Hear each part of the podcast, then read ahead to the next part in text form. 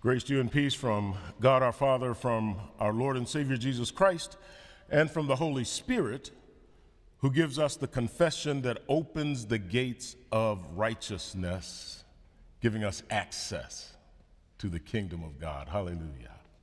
Amen.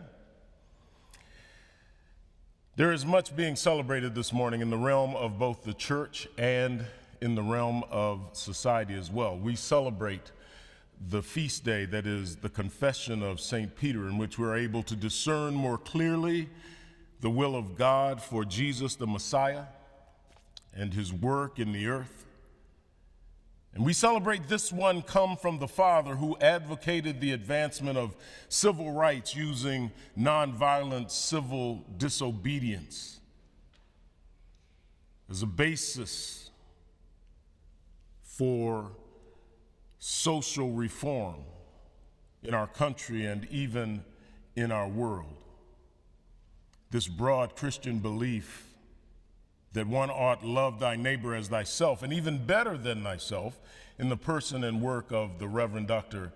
Martin Luther King Jr. It's an interesting thing that when I was a student here and the first time I spoke publicly in, in the seminary context was Martin Luther King Day back in 1986, before you were born. And I shared a word about the dream of Dr. King that one day his four little children would live in a nation where they would not be judged by the color of their skin, but by the content of their character. King said, I refuse to accept the view that mankind is so tragically bound to the starless midnight of racism and war that the bright daybreak of peace and brotherhood can never become a reality. I believe that unarmed truth and unconditional love will have the final word. So spoke Dr. King. He also spoke of faith saying, With this faith, we will be able to hew out of the mountain of despair a stone of hope. With this faith, we will be able to transform the jangling discords of our nation into a beautiful symphony of brotherhood. With this faith, we will be able to work together, to pray together, to struggle together, to go to jail together if necessary, to stand up for freedom together, knowing that we will be free one day. I commend to you the entire text of MLK's I Have a Dream sermon speech this morning. It is as if both our celebratory causes this morning, Saints Peter and Martin, properly understood, both wrestled with the same issue and we wrestle with that issue today and ultimately have the same request as the psalmist in our verse for this morning Psalm 118, 19 to 21. Open to me the gates of righteousness. Would someone please open the gate? that I may enter through them and give thanks to the Lord.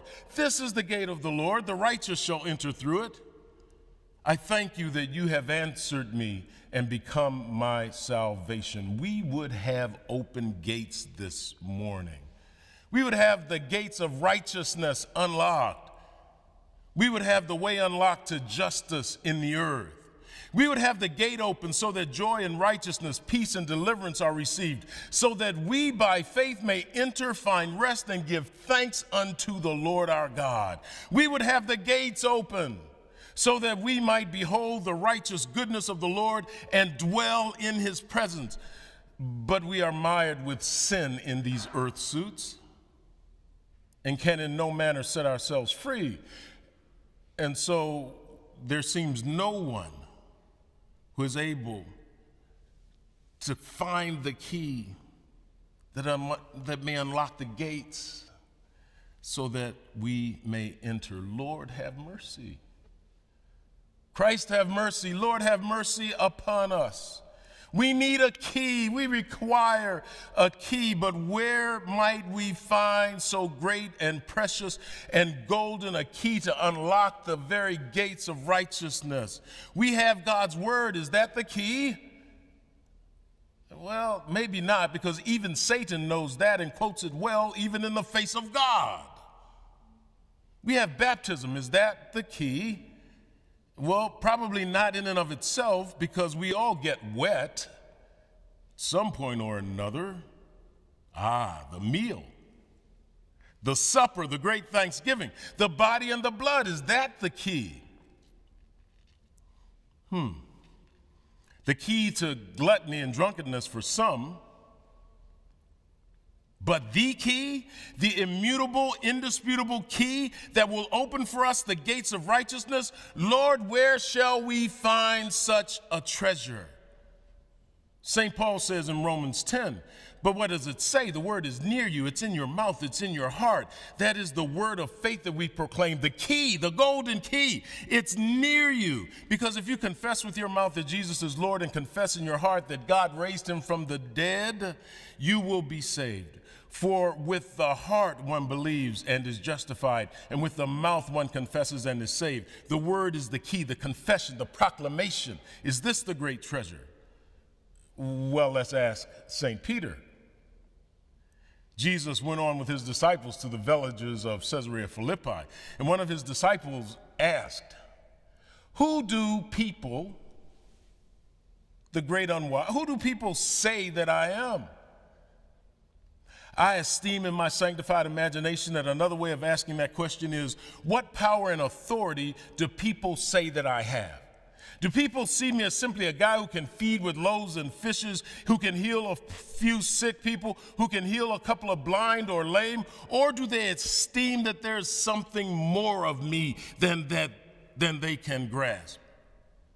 And they said to him, Some say John the Baptist, others say Elijah, and others one of the prophets. Great answers, but John the Baptist told them, I am not the one. Elijah never claimed to be the one. The prophets come to bear witness to the one. So, John, do you have the key? Are you the key? Can you unlock for me the gates of righteousness? And I see John padding around in his camel hair suit, clearing locusts out of his beard, and saying, Nope, no keys. Elijah untucks his cloak no keys fall. The other prophets know and testify to many things regarding our Father, but they have no key to the gates of righteousness. Moses, the great lawgiver, the great man of God, has no key.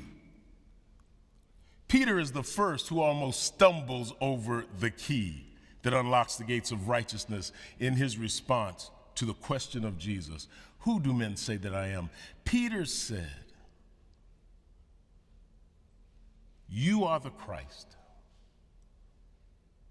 Who do you say? You are the Christ. You hear that? You are the Christ. That sounds like the dropping of a key. The key to the gates of righteousness is in the confession. You are the Christ, the Messiah, the desire of ages, the bright and morning star. And I hear creaking gates of righteousness open and grace fall full face into the earth. You are the Christ, the rose of Sharon, the lily of the valley, our great Emmanuel, God with us. You are the key that unlocks the gate of righteousness. Hallelujah. And I see Jesus stricken, smitten, and afflicted, lying upon the cross, bearing our griefs, carrying our sorrow, pierced for our transgressions, crushed for our iniquity, yet bearing the chastisement that brings us peace, and wounds that mark our healing, that we may have access to the key that opens the gates of righteousness. You are the Christ, the Son of the living God. That confession is the key through which we gain access to the gates of righteousness, the kingdom of God in our hearts, and the kingdom of heaven in the age to come come, somebody just ought to say, Hallelujah. Jesus is the Christ, the Messiah of God. That confession is the key that opens the gates of righteousness, grants us access that we may enter through them and give thanks unto the Lord. Jesus is the Messiah of God. This confession opens the gates of the Lord, and the righteous shall enter through it. We know from Saints Peter and Martin that opening that gate to glory may mean suffering on earth, but it is bearable. And even in the face of rejection, threats, and even death, we can say, Thanks be to God. You have answered me. You've become my salvation, and you've granted me this grace, the key that unlocks the gates of righteousness. You are the Christ, the Son of the living God, and the key that opens the gate. So make it so, Lord. Maranatha. Come, Lord. In the name of the Father, Son, and Holy Spirit, we pray. Amen.